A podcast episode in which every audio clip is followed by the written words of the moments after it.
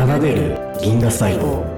奏でる細胞はサイエンスと音楽を愛する二人がアメリカ・インディアナから楽しく奏でるようにおしゃべりする番組です。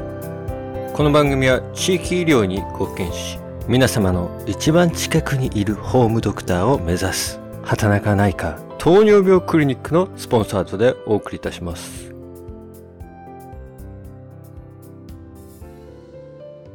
こんにちは、タツです。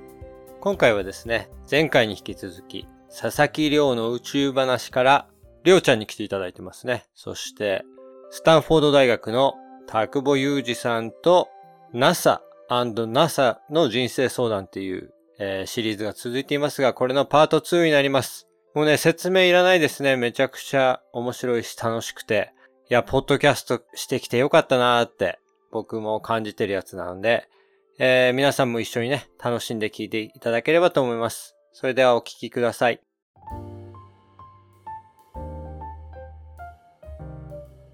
今のところやっぱ航空宇宙のエンジニアリングの業界にどういうポジションでいようかなみたいなことを考えてる感じなんですか？そうですね。学部の時からだんだんその研究分野がミクロな話に移り変わってきて、はいはい。今自分、例えば人工衛星の制御みたいな話をしてて。あの、特に複数機の formation flight とか、あの、いわゆる編隊飛行って言われるような話だとか、まあ、ランデブーとか、そこのあたりに AI を乗せるみたいなことを研究してるんですけど、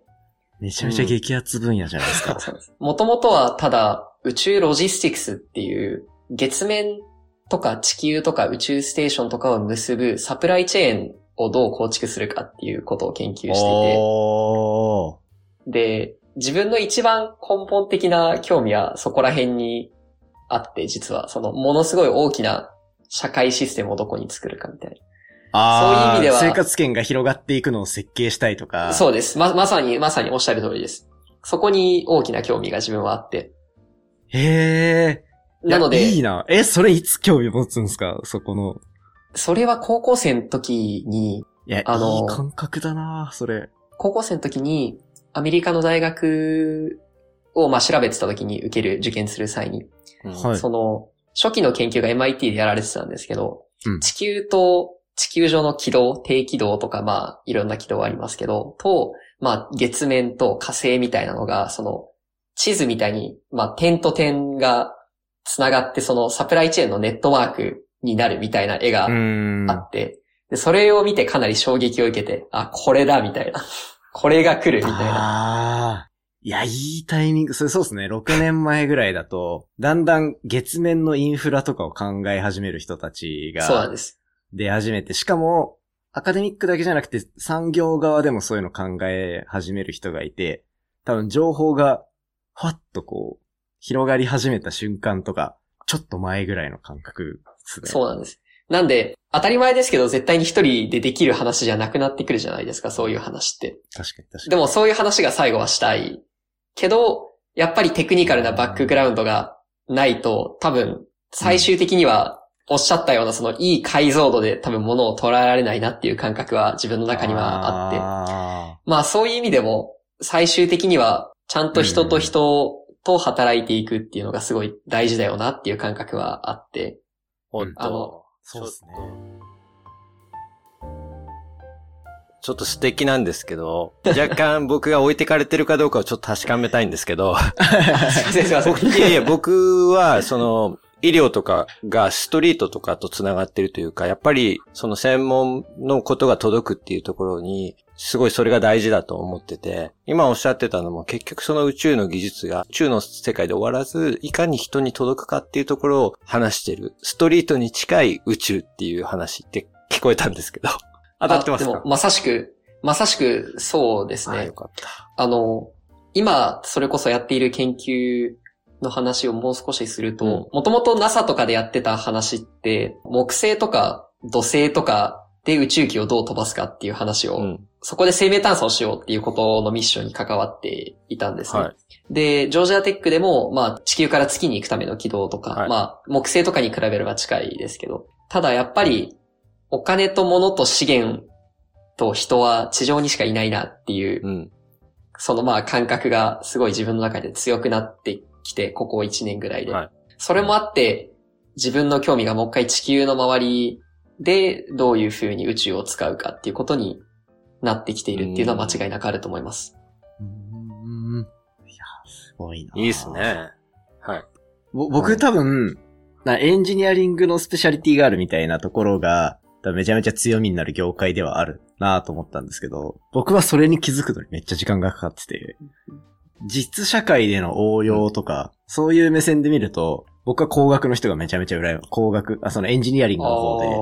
あの、突き詰めてる人のがめちゃめちゃ羨ましく見えてて、僕は理学うん。の方だから、なんかこう、いわゆる基礎研究じゃないですか。なら世の中にどう役に立つかなんていうのは、まあ100年後ぐらいの人が考え始めるんだろうな、みたいな。とりあえずこう自然の摂理を一個ずつ整理していくっていう感じだったから、例えば宇宙スタートアップとかに興味持っても、そことの距離感ってめちゃめちゃ遠いんえじゃあ。りょうちゃんの研究最初っていうのは、その宇宙はどうできたかみたいな方が近かったって感じですか？そうですね。最初は、い、や、最初からすもう PhD 取るまで僕ずっと同じ研究構してたんで。成フレアですよね。だから、太陽の何倍もあ、そうでかいそうです、そうです。構成の、そうです。地球から遥か彼方に離れたそれを構成のフレアを。見てたんですけど、それは別にそこに強く惹かれて入ったっていう感じではなくて、宇宙系の研究室なんか、天文の研究面白そうだなと思って入ったら、たまたまそういう面白いのやってて、面白いから修士まで行ってみて、面白いから博士まで行ってみてみたいな感じだったから、なんか別に大きいビジョンを持ちながら宇宙の業界に入ったってわけではなかったんで、なるほど。もう夢中になってった結果って感じですね。あ、そうですね、まさに。でで、なんか、いろいろこう、面白みが増えてくると、まあ、してきた中で、まあ、他の業界も気になってくるじゃないですか。そうするとやっぱ人工衛星とか作れる方が、絶対になんか応用範囲広いよな、とか、なるほど。思い始めて、そうしたら、うわ、なんで俺理学なんだろうってたまに思う時があって。それは博士中にですか？よっぽど、いや、思いました、思いました。えだから、その、悪あがき的にじゃないけど、全然、あの、博士論文とかにも載せてない裏で衛星の開発とかもずっとやってて、ー、はいはい。なんかこっちの方が生きるよなとは思いながら、けど、一旦学位取るのもそうだし、まあ面白いし、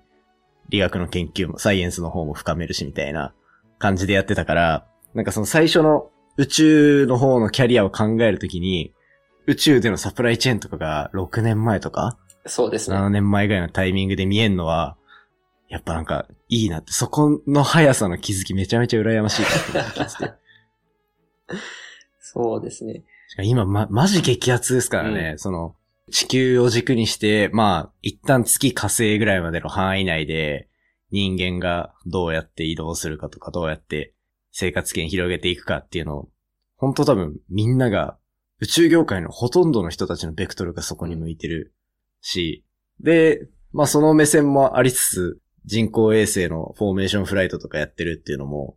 まさに最先端というか次の人工衛星の流れって、単体で仕事してたところから細かい人工衛星に移って、SpaceX のスターリンクみたいに、たくさん飛ばして、こう等間隔に並べて、なんか formation flight っていうよりは、ただのコンステレーションみたいなのにして、でも、もっと制御の技術と、っていうのが高まってきた今、今後多分10年ぐらいは、 formation flight の成果がバチバチ出てくるんだろうなと思うと、そうなんですよ、ね。すげえいいところに興味持ってるよなっていう。コンステレーションもネットワークなので結局は。うん。あの、同じ話で物流の最適化とかが聞く話なんですよね。その、そうですよね。どこに配置すべきかみたいな話とか。なのでまあ、楽しそうだなって思ってます。ここ5年ぐらいは。奏でる銀河細胞。あ、ちょっと、は、離れるかもしれないですけど、僕今、ネットワークサイエンスめちゃめちゃやってるんですよ。おおで、その、ネットワークサイエンスのビジネス応用みたいなのをめちゃめちゃやってるんですよ、毎日毎日。いや、僕だって細胞のネットワークサイエンスよ。今だから、細胞たちの中で、あ、そうでしたっけ？どれがハブ細胞なのかとか、どれが、あの、全体のリズムを調節してるのかで奏でる細胞をやってるんです。だから指揮者みたいな細胞がいたり、全然言うこと聞かない細胞がいたりっていうのをやってるんです。ああ、そっかそっか。あ、そっか、はいそういうことだ。いや、そう、今、ま、まさになんですよね。はいだから、りょうさんの、もう、情熱とか、そういう話がすごい僕に響いてくるのはそういうとこなんでしょうね、多分ね。確かに確かに。へだから意外ととキャリアは生きてる。楽しそうですね。なんかやってるから生き生きしてますね。戻ってきてますね。そうなんですよ。えーなんかなるほどな。あ、ここれやっぱ面白いなっていう。ちょっとゆうじさん、聞きたいこと、この辺ですか？それともまだもうちょっとありますか？いや、めっちゃ楽しそうだなって今、純粋に思って、はいすごい、今日いい話聞けたなって思いました。そう、なんか回り回ってね、あるんですよね。そういう研究できるタイミングとか。なんか、りょうさんの話で、その僕の博士課程の方ってやっぱりベーシックベーシックで言っちゃうんですけど、教えるようになって生徒たちが今はスタートアップの方に行って、で、この人アカデミアに行くんだろうなと思って一生懸命指導した生徒が、あの、大企業行ったり、スタートアップ行ったりするんですけど、スタートアップの人たちの方が生き生きしてるんですよ。自分の思ったアイディアすぐ使えるみたいで、大企業の人たちも、まあ、やっぱ給料とかいいから、それなりに生き生きしてるようだけど、研究の話をしてみると、スタートアップの人たちの方がなんか生き生きしてて、で、はいはいはいはい。それでちょっと前は僕はやっぱり大学でこうポジション取っていく上で、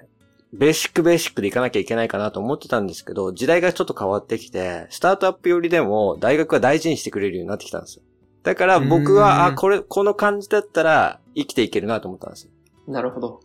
りょうさんのように博士課程まとめるあたりで3つ4つぐらいやりたいことができてきて、でも、博士課程論文まとめるときには、その中でも、こう、本当になんか、切り詰めて切り詰めて論理論理論理みたいなところに、自分を全部持ってって、スタートアップとかちょっと頭の中にいろいろあるやつは全部置いとかなきゃいけない。それが苦しかったりするんですよね、それがね。でも本当にやりたい。いことその後に博士取った後に、じゃあ自分でどれ行こうかなって思った時に、まだそのアカデミアの中にも僕みたいなのがいてもいいようなポジションがちょっと見えた。まあそれもだんだん後になってから見えてきたりもしてるんですけど、その時はなんかなんとなく直感でこっちかなみたいなのがあったりするんですけど。うんうん。だからなんかそれがこう、りょうさんにもあって、自分に合ってるのはこっちかなっていうのを感じたんだなっていう。そしてそこでポッドキャストがスタートしてきてるっていう。うんうん、でも、ポッドキャストのおかげで世界は広がってる感じはやっぱあって、無理やりこう、アカデミックでこう、さっき、そぎ落としていくって表現だったけど、こう、シャープにしなきゃいけないところを、あえてこう、シャープにせずに、こう、幅を広げていくみたいなところは、強制的にインプットしたから見えてくる、あれは変わってきて、業界の見え方というか。なるほど。まあ、確かにポッドキャストはとりあえず始めてよかったなとはずっといや、りょうさんのなんか尊敬できるとこって、やっぱ新しい情報を常に入れて、毎日毎日喋ってるじゃないですか。この学ぶ姿勢っていうのは、もうすごい輝いてるんですよ。真似できないですよ、なかなか。うん。でもみんなそれが欲しいと思って聞いてると思うんですよね。でも別にみんな新しいこと知ってません？毎日。いや、そうなんですよ。でもそれを、アウトプットの形までできるっていうのは本当に、でもすごいですよね。もう多分1000回とかやられてると、もう全部が、その編集とかアップロードとかももう流れ作業のうちなんだと思うんですけど、うーん。やっぱ最初自分の声をマイクに乗せて、その日学んだことをちゃんと喋るっていうのはなかなか、やっぱ練習しないとできない。その、鶏と卵じゃないですけど、ああ、まあでもそうっすよね。1000回やると多分スムーズにそれが流れるようになるし、その、ポッドキャストエピソード1を作る人たちにとっては多分そこが果てしなく大変に見えるっていうことはあるのかもしれないですね。確かに確かに。今年新しく作った番組のエピソードはマジ作るの大変でした。う ん一緒にやってる相方はもうポッドキャスト全然初めてみたいな感じだったから、でも僕はずっとポッドキャストやってるから、その1話目がどれだけ大事かみたいなのが、すごい心の中にあって、なるべく僕の1話も中話のあんま聞いてほしくないぐらい、やっぱ自分でも完成度低いなと思うから、それ振り返った時に、まあ1話聞いてくれれば登録してくれるよねみたいなの出したかったんですよね。だから、そこに載せるまでに、その、ポッドキャスト経験のない相方をどこまで鼓舞するかみたいな。で、結局、4回ぐらい撮り直して、ネタも変えて、全然違うので1話出すみたいな。っていうのもやったんで、まあ確かにハードルは高いんだろうなでもちょっとそこもなんか研究っぽくないですか？なんか、やって、はいはいやっぱこれじゃないみたいな、その、それをちゃんと繰り返せるのってすごい一つのスキルだと思うんですよね。そこで妥協しないというか。あとはまあ、どっかで諦めのラインがあるというか、IT の方で仕事をし始めてからもう出さなきゃどうにもわからんよね、みたいな。その自分の中での満足度のラインをどれだけ上げたところで、完璧なものを出したところで、あの、刺さんないもんは刺さんないし、みたいなのもあるから、うん。あの、研究の時は、ね、そういうのじゃないじゃないですか。刺さる刺さんないとかじゃないから。いや、そこもろに出ますよ。僕とか、な間違ったことを喋ること、すごい怖かったんですよ。ポッドキャストやるとき。一番難しかったのを、はいはい自分で喋って、その中に、あ、間違ったこと言ってるとか、なんか暗そうに喋ってるから嫌だとか、すごい消したい自分がいっぱいいて、でもだんだんだんだん、それがね、それ怖がってるからまたうまく喋れないみたいなのがあって、それ治っていくといいなと思ったりして。だから、そうですねりょうさんすごいなと思うのは、結構、自分でありのままでドンっていう 感じが、それを出せるか出せないかってやっぱ、ぜ、大きな違いで、それ持ってるっていいなと思って。そうそう。確かに。でもなんか、確かに、間違ったことは言えないながあるから、だんだんその明確な数字の表現とかはしないようにはしてるとかあるんですけど、なるほど。ねその、だからそこの専門の人たちに聞かれた時に、何言ってんだろうって思われるのはやっぱ嫌だなもうっていう気持ちは本当。に、本当に。あるじゃないですかもうね、でもね、あの、もう気にしないことにしたんです、僕ね。この間もね、あの、僕の共同研究者がオーストリアのウィーンなのに、オーストラリアのウィーンって言っちゃって、それを音声残っちゃって、もういいやと思って。わかり、わかりますからね。でもういいやと思って。りょうさん、そういう意味では、その、特にサイエンス系の研究だと、対象が物なわけじゃないですか。もう物だったり星だったりするわけじゃないですか。はい。多分今のお仕事とか、まあ、ポッドキャストもそうですけど、人に対してする仕事じゃないですか。はいはい。なんかそこに対して価値観が変わったこととか、なんか仕事のやり方が違うなって思うことってあります？ああ、いやなんかまあ、か、結構感覚ベースで進んでいくもの多いよなっていうのが、一番ドカンって感じる部分あって、あんま好きじゃないところで言うと、その、感覚で進んでるくせにめちゃめちゃ自信持って言うやんっていつも思っちゃうんですよね。その、別に何も確かなことでもないのに、世の中でいうセンスみたいなところ、自分のセンスを信じてるみたいなところは、なんか、多分どんなに仕事を突き詰めていっても共感できなそうだなっていう。だから職種をデータサイエンティストとかアナリストっていう仕事にしてて、僕らからそっちに発信していくのって、あの仕事の方でいろいろ発言していくときって、基本なんか定量データを持って行って、こういう傾向があるからこっちで行った方がいいんじゃないのみたいな会話の仕方ができるんで、めちゃめちゃ違うとこだけど、あえてそこにあんまり踏み込まないで、センス一辺倒で行くような会話とかはあんましないようにしてっていうので、なんか自分のテリトリーを守ってる感じでやってますかね。なるほど。なるほど。面白い。そう。あとはまあ本当に出してみなきゃわかんないから出した後にどう振り返るかみたいな話の方がしやすい。うん。まあでも大事なんですけどね。何にもなんか定量的なデータを持たずに会話して広がっていくアイディアの方が、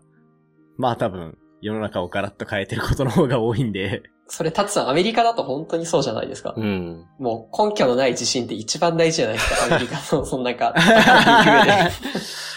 いやでも、ユージさん発表した時に、すごいアメリカに来る時に徹底的に調べて、その大学院に関してもすごい調べてるし、NASA についてもすごい調べて、どこの大学で誰がどんな研究かしてるかっていうのも、僕が海外に挑戦する時に比べて圧倒的に調べてて、ここまで調べておいて、えっ、と、ハーバードの方々とか、僕、僕それ以外の海外の研究者の方々に、もっと情報ください。明るくしてもらわないと僕ら飛び込んでいけないので、みたいな感じで、もっと、そうなんだううそう、成功している人たちには情報発信に時間を使っていただいて、次の人たちの挑戦を支えていただかないと困るんですっていう、そう、その若い側のみんなの意見をですね、少し上の方々にドーンってぶつけていただいて、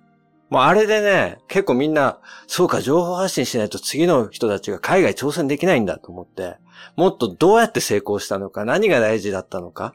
そしてそのネットワーク、どこにどんな研究者がいるのかとか、もうちょっと明らかにしてくれないと飛び込めないんです。調べ、徹底的に調べた人がそれ言ってくるかと思って。すごいな。僕らはどっちかっていうともう真っ暗闇のところに家を飛び込んでこいよみたいに言われてバーン行って、それで当たって比べると、ああ、アメリカってこういうとこなんだって、その場でこうなんか、なんかもう調査調査っていうか、挑戦しながらその場で匂いを感じて、その場で判断してまた広げてってみたいな。あの、ダンジョンで言うとこう、ゲームのダンジョンで言うと僕とか一マス二マスぐらいしかライト当たってないんですけど、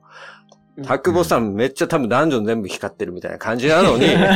下の階も上の階も全部見せろっていう、その、そこに皆さん時間をかけてくれ、くれないと次の世代育たないって言ってくださったんですよ。すごくないですか？りょうさいや、確かに。いや、すごいですん。ね。いや、見えてる人だかいや確か、らそう。見えてるから余計にもっと見させてくれって言えるんですよ。自分の中ですごい引き上げてもらった感覚があるんですよね。その、例えばダンジョンのまあレベル1をスキップさせてもらった感覚とかがすごいあって、はい情報を知ってるだけで。うんそうです。多分、その、それこそタツさんの世代とか、まあ僕の、その、例えば NASA に呼んでくれた、あの、日本人のエンジニアの方とかがいるんですけど、その方は本とかも結構出されてて、もう、いかに NASA に入るのが大変だったかみたいな話の本とか読んだことが、あるぞ、それ。あの、出てるんですよ。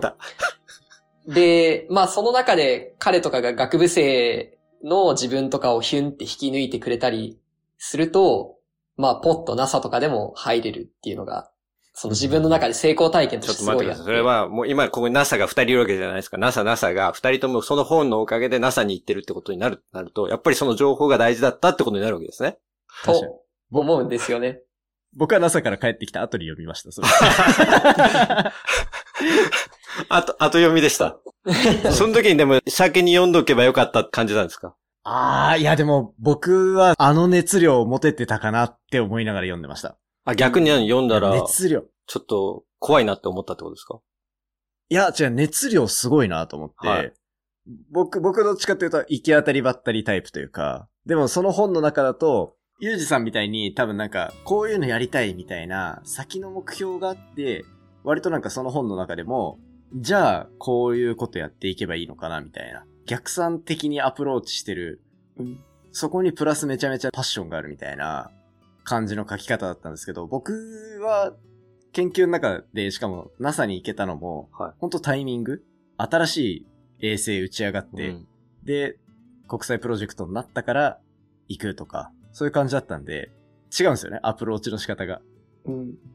なるほど。だ僕、多分、タツさんの話してたみたいな、暗闇にポンって行って、あー、正面行ったら壁だった。右行ってみようみたいな感じの方が多分近いから、僕多分前もってその本読んでもそんなに刺さんなかった気がする。なるほど。それ面白いですね。はい。なんか、いろんな生き方がでもあるってことですよね。うん。必ず体当たりみたいなしなきゃいけない場面は来るんですけど、それがしやすくするためにも、やっぱりそこまでを照らしておくっていうか、情報をできるだけね、シェアしておくっていうの大事で。そうですね。あー、そうっすよね。はい。その、その先まで行ったらどっかでね、ある程度の挑戦をしなきゃいけないですけど。結局、レベル1のダンジョンで体当たりするか、レベル2のダンジョンで体当たりするか、みたいな、レベル3になるのかみたいな話になってきます。でも、次の人にはね、苦労をできるだけ減らすために、やっぱり上の世代がやらなきゃいけないのは、できるだけ先まで照らしてあげていくことですよね。それもあって、実は、ここ数ヶ月なんですよ。実名でツイッター始めたのも。あの。中学1年生の頃から実はツイッターはやってて、もう長らく匿名でずーっとやっていて、もう10年近く、10年弱ぐらいやってるのかなもしかしたら匿名でやってたんですけど、あの、やっぱり大学院の受験を手伝ってもらったりとか、まあ、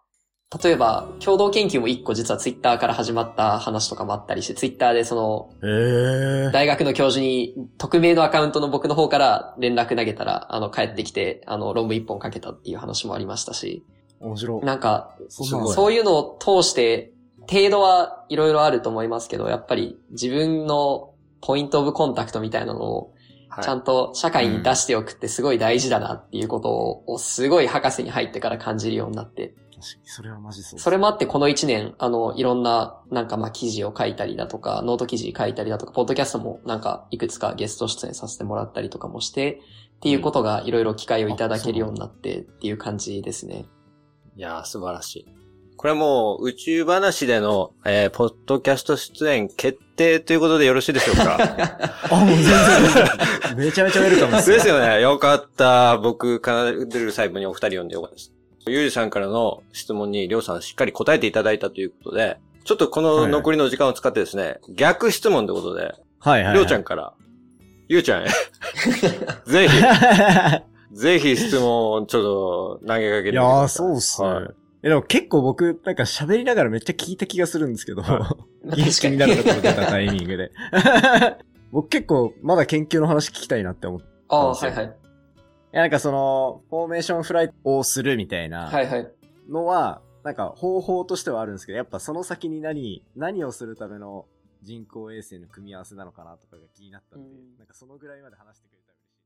嬉しい。奏でる銀河細胞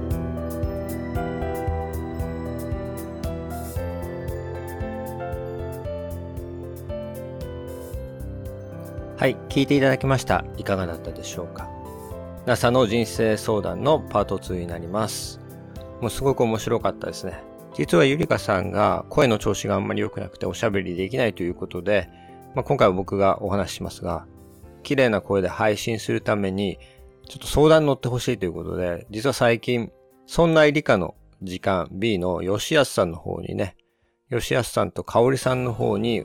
お便りをさせていただいたところ、結構長い時間を使ってですね、11月のお手紙というところの回で、え紹介していただいてて、非常に、あの、温かい応援とですね、アドバイスをたくさん番組の中で扱っていただきました。ありがとうございました。吉安さんと香織さんのお話、本当に面白いんで、えーもしよかったら皆さんにも聞いてほしいと思います。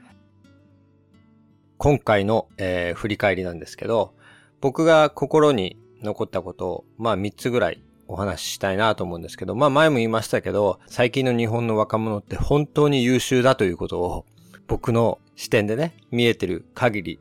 出会った人々のお話をさせてもらうと、もう本当に優秀な人が多くて、まあ名刺交換して驚いたりするんですけど、この間もボストンに行って、えー様々な方々とお会いしてね、お話しさせてもらったんですけど、学生とか大学院生という名刺のね、裏にもう一つね、2枚目の名刺があって、自分で実はアプリを作ってね、会社を作って社長やってますとか、